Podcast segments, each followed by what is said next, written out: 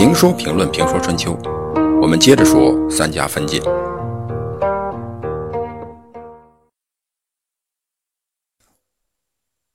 晋国政治发展的结果是形成了六个势均力敌的大家族，但最后瓜分晋国的是三家，只有三家可分晋，六家多了一些。那么这六家是如何合并成三家的？这里面充满了腥风血雨。公元前五百五十八年，晋悼公去世，晋悼公的儿子晋平公继位。二十六年以后，晋昭公继位。又过了六年，公元前五百二十六年，晋昭公去世。这个时候，晋国六亲强大，公室弱小。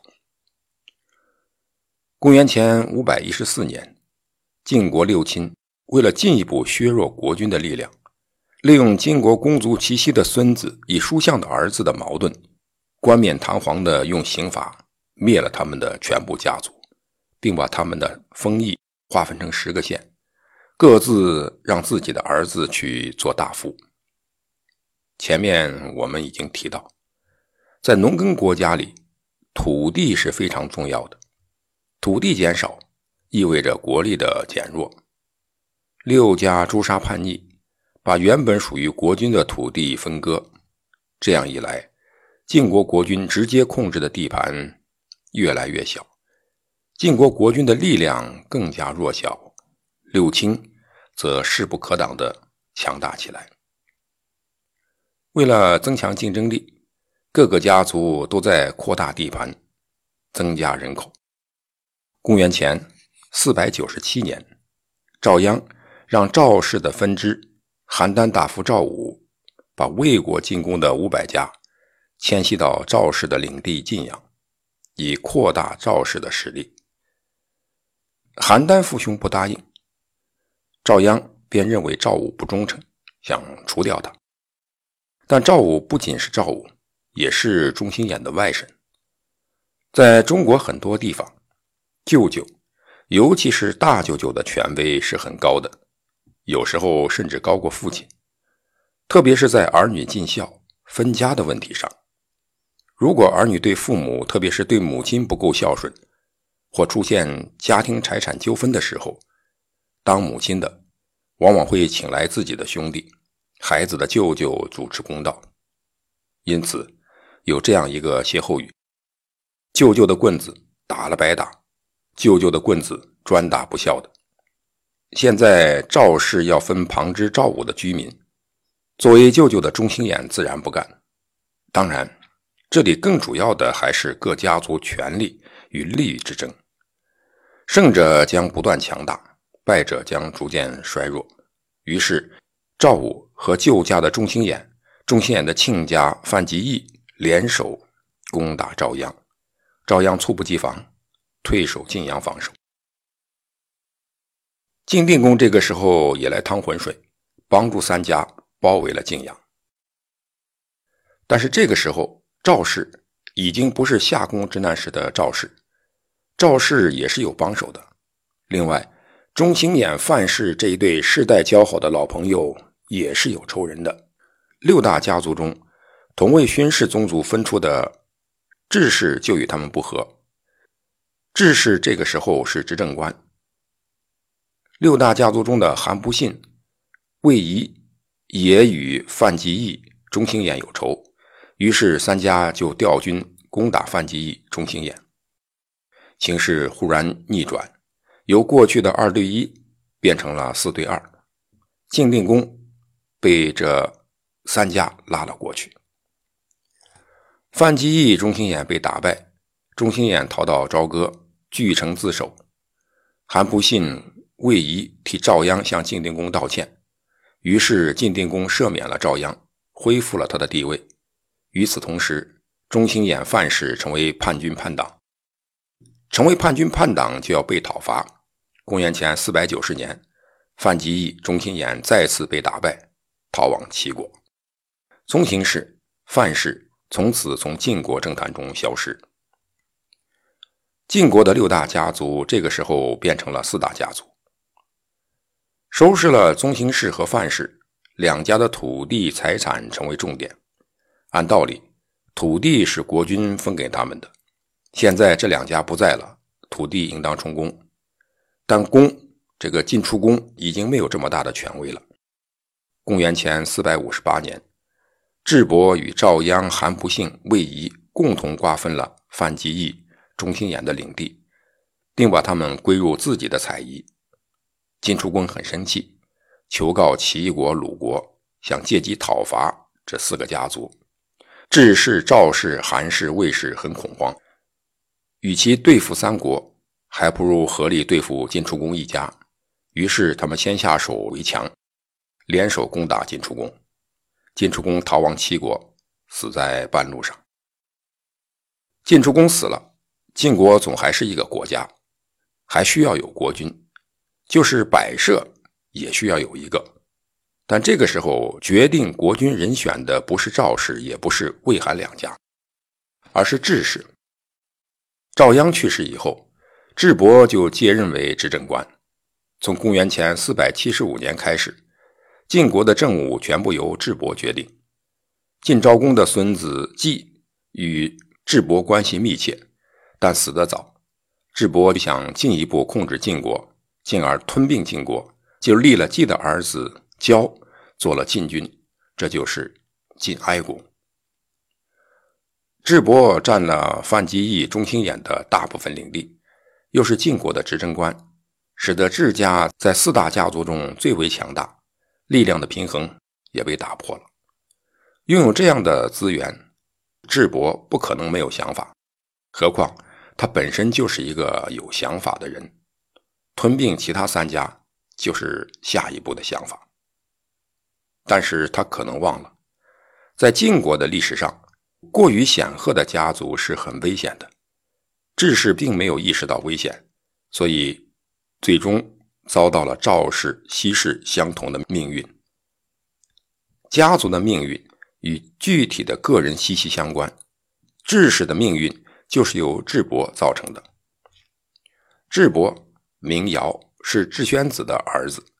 当初智宣子要确定智伯为继承人，族人智果不赞同，劝立他另一个儿子智霄。智果认为智伯各方面优点很突出，长得帅，仪表魁梧，武艺高，武勇善射，不仅多才多艺，而且能说会道，性格也刚毅果断，能挑剔的地方真的不多。从多方面考虑，他是一个标准的高富帅。可是这个高富帅有个致命的缺点，道德品质不好。也就是说，智伯是那种有才无德之人。智果料定由智伯这种人来掌握智氏家族的命运，必然会荡家覆宗，毁灭整个家族。因此，力劝智宣子立另一个儿子智孝。但智宣子没有听从智果的劝告。还是确定智伯为继承人。立了智伯为继承人以后，智果依然与智氏家族断绝关系，在晋国太史处立案，自立一中，称府氏。智伯继位以后，确实大有作为，内政方面灭了范、中行二世，驱逐了晋楚公，拥立了晋哀公。智氏家族不仅可持续发展，而且跳跃式发展。智氏一家独揽晋国国政，在对外方面，智伯也很有建树，一次兴兵伐齐，两次率军讨郑，战功赫赫，威震诸侯。然而，在他取得如此成就、大权独揽之后，自身的弱点逐渐暴露出来：贪得无厌，好大喜功，骄奢淫逸，刚愎自用，骄横跋扈。不可一世。最为过分的是，智伯与韩康子、魏桓子这样的实力派人物宴饮，为了显摆自己，竟在酒宴上戏弄韩康子，并且侮辱韩康子的家臣段圭。智国劝他说：“这样恐怕会招来祸患。”智伯大言不惭地说：“韩魏诸家的命运已掌握在他的手中。”谁对他也无可奈何。治国举出晋国历史上西氏、赵氏、范氏、栾氏、中兴氏等家族遭殃的例子，都是因为仇家伺机而动所致。如果不谨慎从事，结怨于人，就会大祸临头。蚊子、蚂蚁、黄蜂、蝎子这一类昆虫都能害人，与强宗巨卿的主君结怨，能不提防吗？智伯把这样的规劝当作耳旁风，依然我行我素。智伯尤其看不起赵襄子啊，赵戊戌。有一年，智伯率军伐郑，作为赵氏宗子的赵襄子随军出征，在攻入郑都城门的时候，智伯命赵襄子先入城。赵襄子请智伯先入，智伯觉得这个长相丑陋的小子胆小，不敢入城，口出恶言说：“长得那样丑还没胆儿，赵家怎么选了这么一个人做宗子？”智伯回国后，居然真的还给襄子的父亲赵氏宗祖赵鞅做工作，要他废除赵襄子，另立宗子。虽然赵鞅并没有听智伯的，但智伯就是看不上这个长得像丑八怪的人。《史记·赵氏家》记载，有一次，智伯酒醉以后，给赵襄子灌酒，赵襄子不理会，智伯就殴打赵襄子。赵氏的家臣纷纷要以死相拼，但赵襄子劝阻了大家。赵襄子已经被立为中子，但他这个中子是有争议的，因为他是庶子，有很多人看不惯。在这种情况下，他要忍，要低调，不能惹是生非。他告诉宠臣说：“正是因为自己能够忍辱负重，才被父亲立为太子。能忍辱负重的人，不能小视。”智伯与赵襄子相比，正好是两类人，一个是典型的高富帅，一个是非典型的矮穷矬。说他非典型，是因为他出身权贵，并不穷，但在权贵圈中，赵襄子出身低，长得丑，看着笨，与仪表魁梧、勇武善射、多才多艺、能说会道、性格刚毅果决的智伯相比，同样是家族继承人。差别怎么那么大呢？赵襄子的母亲来自野蛮的狄族，本来是赵鞅的侍婢，但赵鞅一不留神让这个侍婢生了孩子。这样的孩子本来根本就没有机会，也没有资格继承赵氏的基业。实际上，赵鞅已经有了太子，有了中子，但最终他却让这个没有名分的儿子做了宗祖。是什么改变了赵鞅？选择这么一个不上档次的人做继承人，这个看着笨的孩子有真聪明，既能忍又有识，逐渐被赵鞅认识。但赵鞅看法的改变得益于一个看相先生的话。这个看相先生就是春秋时期著名的看相大师顾不子清。有一天，顾不子清拜见赵鞅，赵鞅知道他能看相。就把儿子们叫来让他看。顾不子清说没有能做将军的人，赵鞅一听就急了，说：“我这么多孩子，没有一个行的，这赵氏不是要完了吗？”子清说：“我曾在路上看到一个孩子，大概是您的儿子吧。”赵鞅就把这个叫戊戌的儿子叫来。戊戌一到，子清就站起来说：“这才是真正的将军呀。”赵阳说：“这孩子的母亲卑贱，是从敌国来的婢女，怎么说她尊贵呢？”顾不子清说：“上天赐给的，即使卑贱，也能显贵。”由于看相先生的话，此后赵鞅开始观察这些儿子们的举动，尤其是戊戌。为了培养这些儿子，赵鞅曾将训诫之词书于竹板之上，然后。分别发给几个儿子，要求他们认真的习读，深刻领悟。三年之后，他对儿子进行考核，发现他的儿子们，包括宗子伯鲁，都背诵不出来，甚至连主板放到哪儿都不知道了。只有戊戌对主板上的训诫背诵如流，他始终将主板携带于身，经常检点自己。于是。赵鞅开始相信顾不子清的话。还有一次，赵阳对几个儿子说：“他把宝符藏在了常山啊，这个常山呢，在今天河北曲阳西北。他把宝符藏在常山上，让几个孩子去找，谁先找到有赏。”几个孩子都上了长山，但回来都没有收获，只有赵无恤找到了。他找到的宝贝不是什么别的东西，而是他目前拿不回来的一个国家——代国。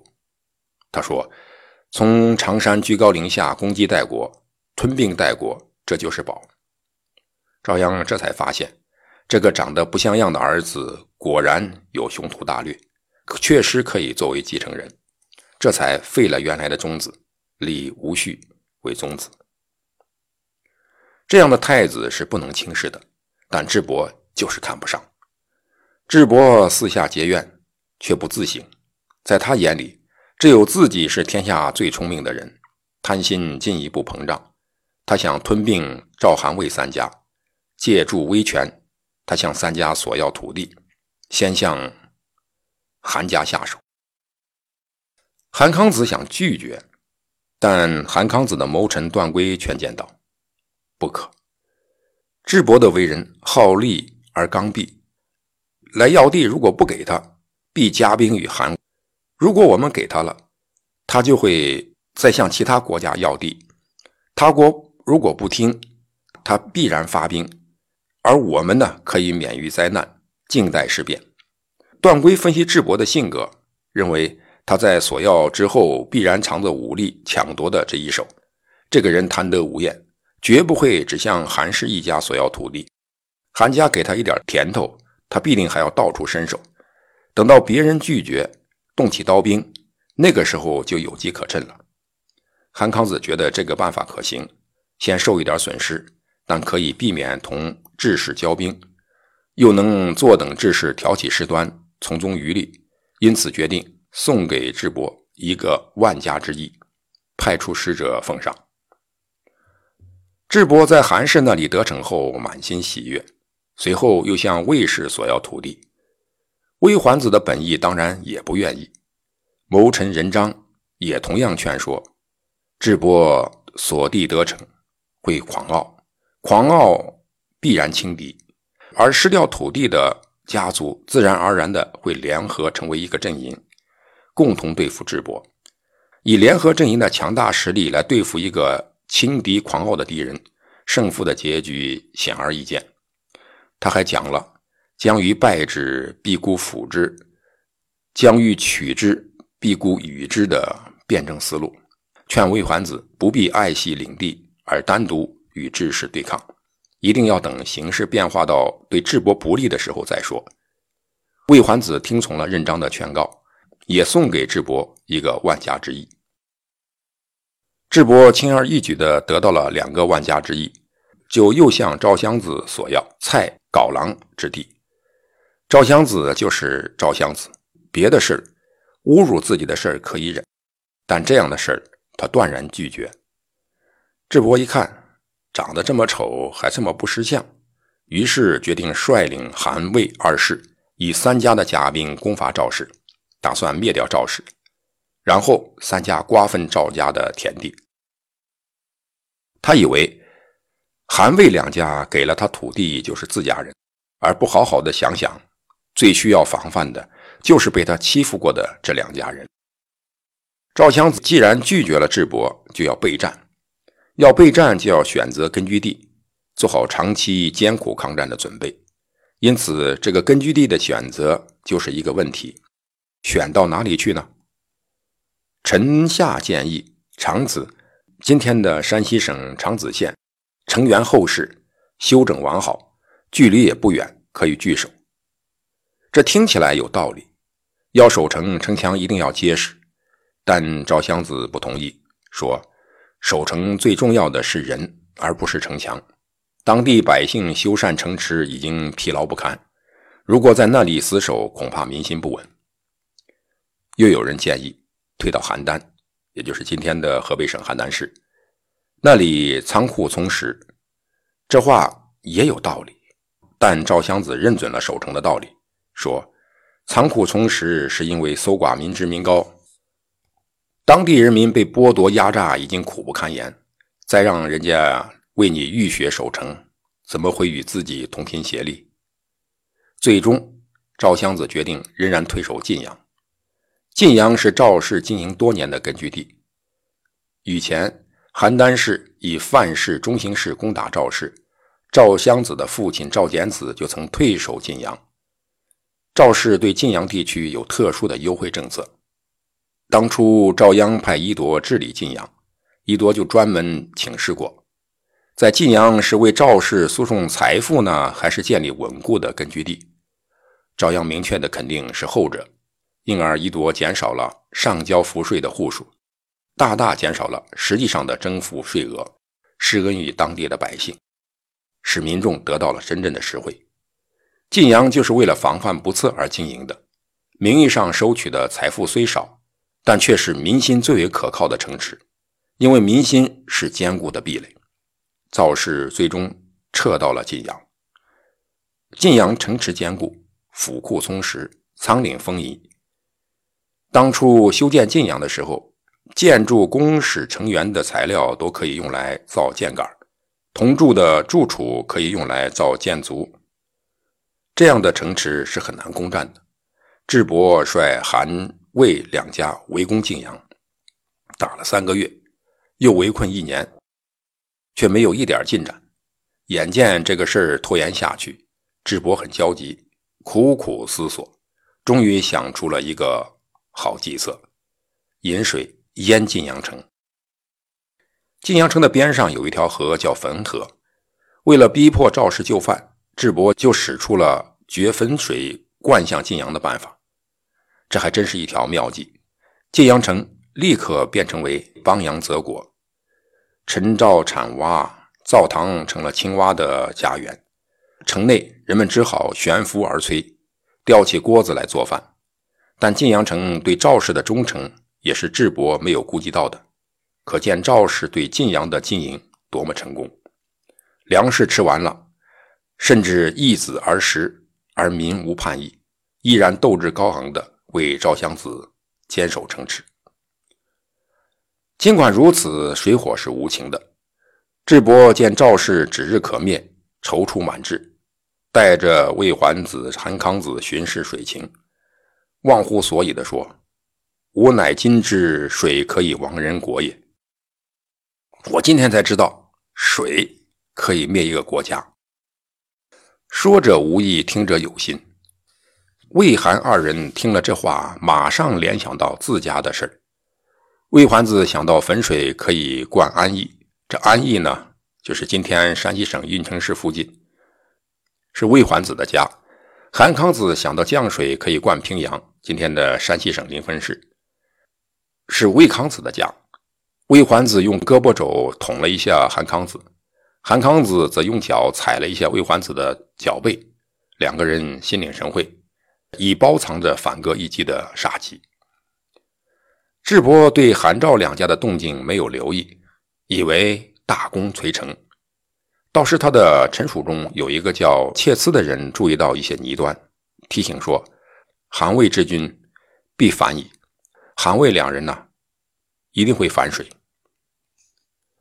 智伯不解，切斯就给他解释说：“原来约好攻灭赵氏，三分其地，现在晋阳城马上就要被攻破，两家之君不但面无喜色，反而有忧虑之态。”如果他们真有这种忧虑，那是一定要反的。智伯将切疵的话转告给了魏桓子和韩康子。魏桓子和韩康子两个人矢口否认，说这是离间三家的关系。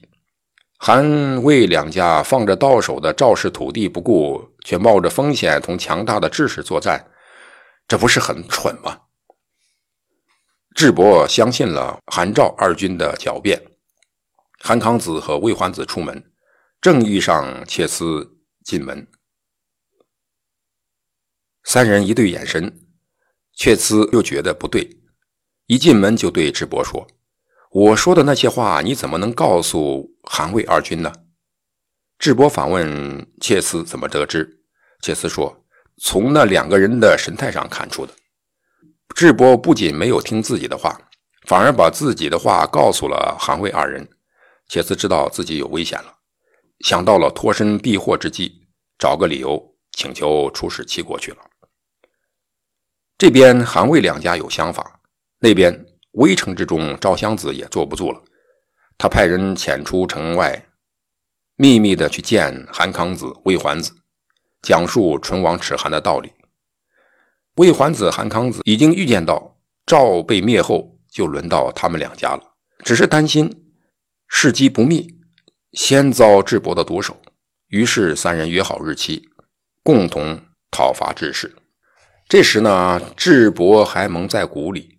赵襄子在夜里派出军卒杀死智伯守堤之之力，掘开河堤，使汾水冲向智伯军中，智伯军乱作一团。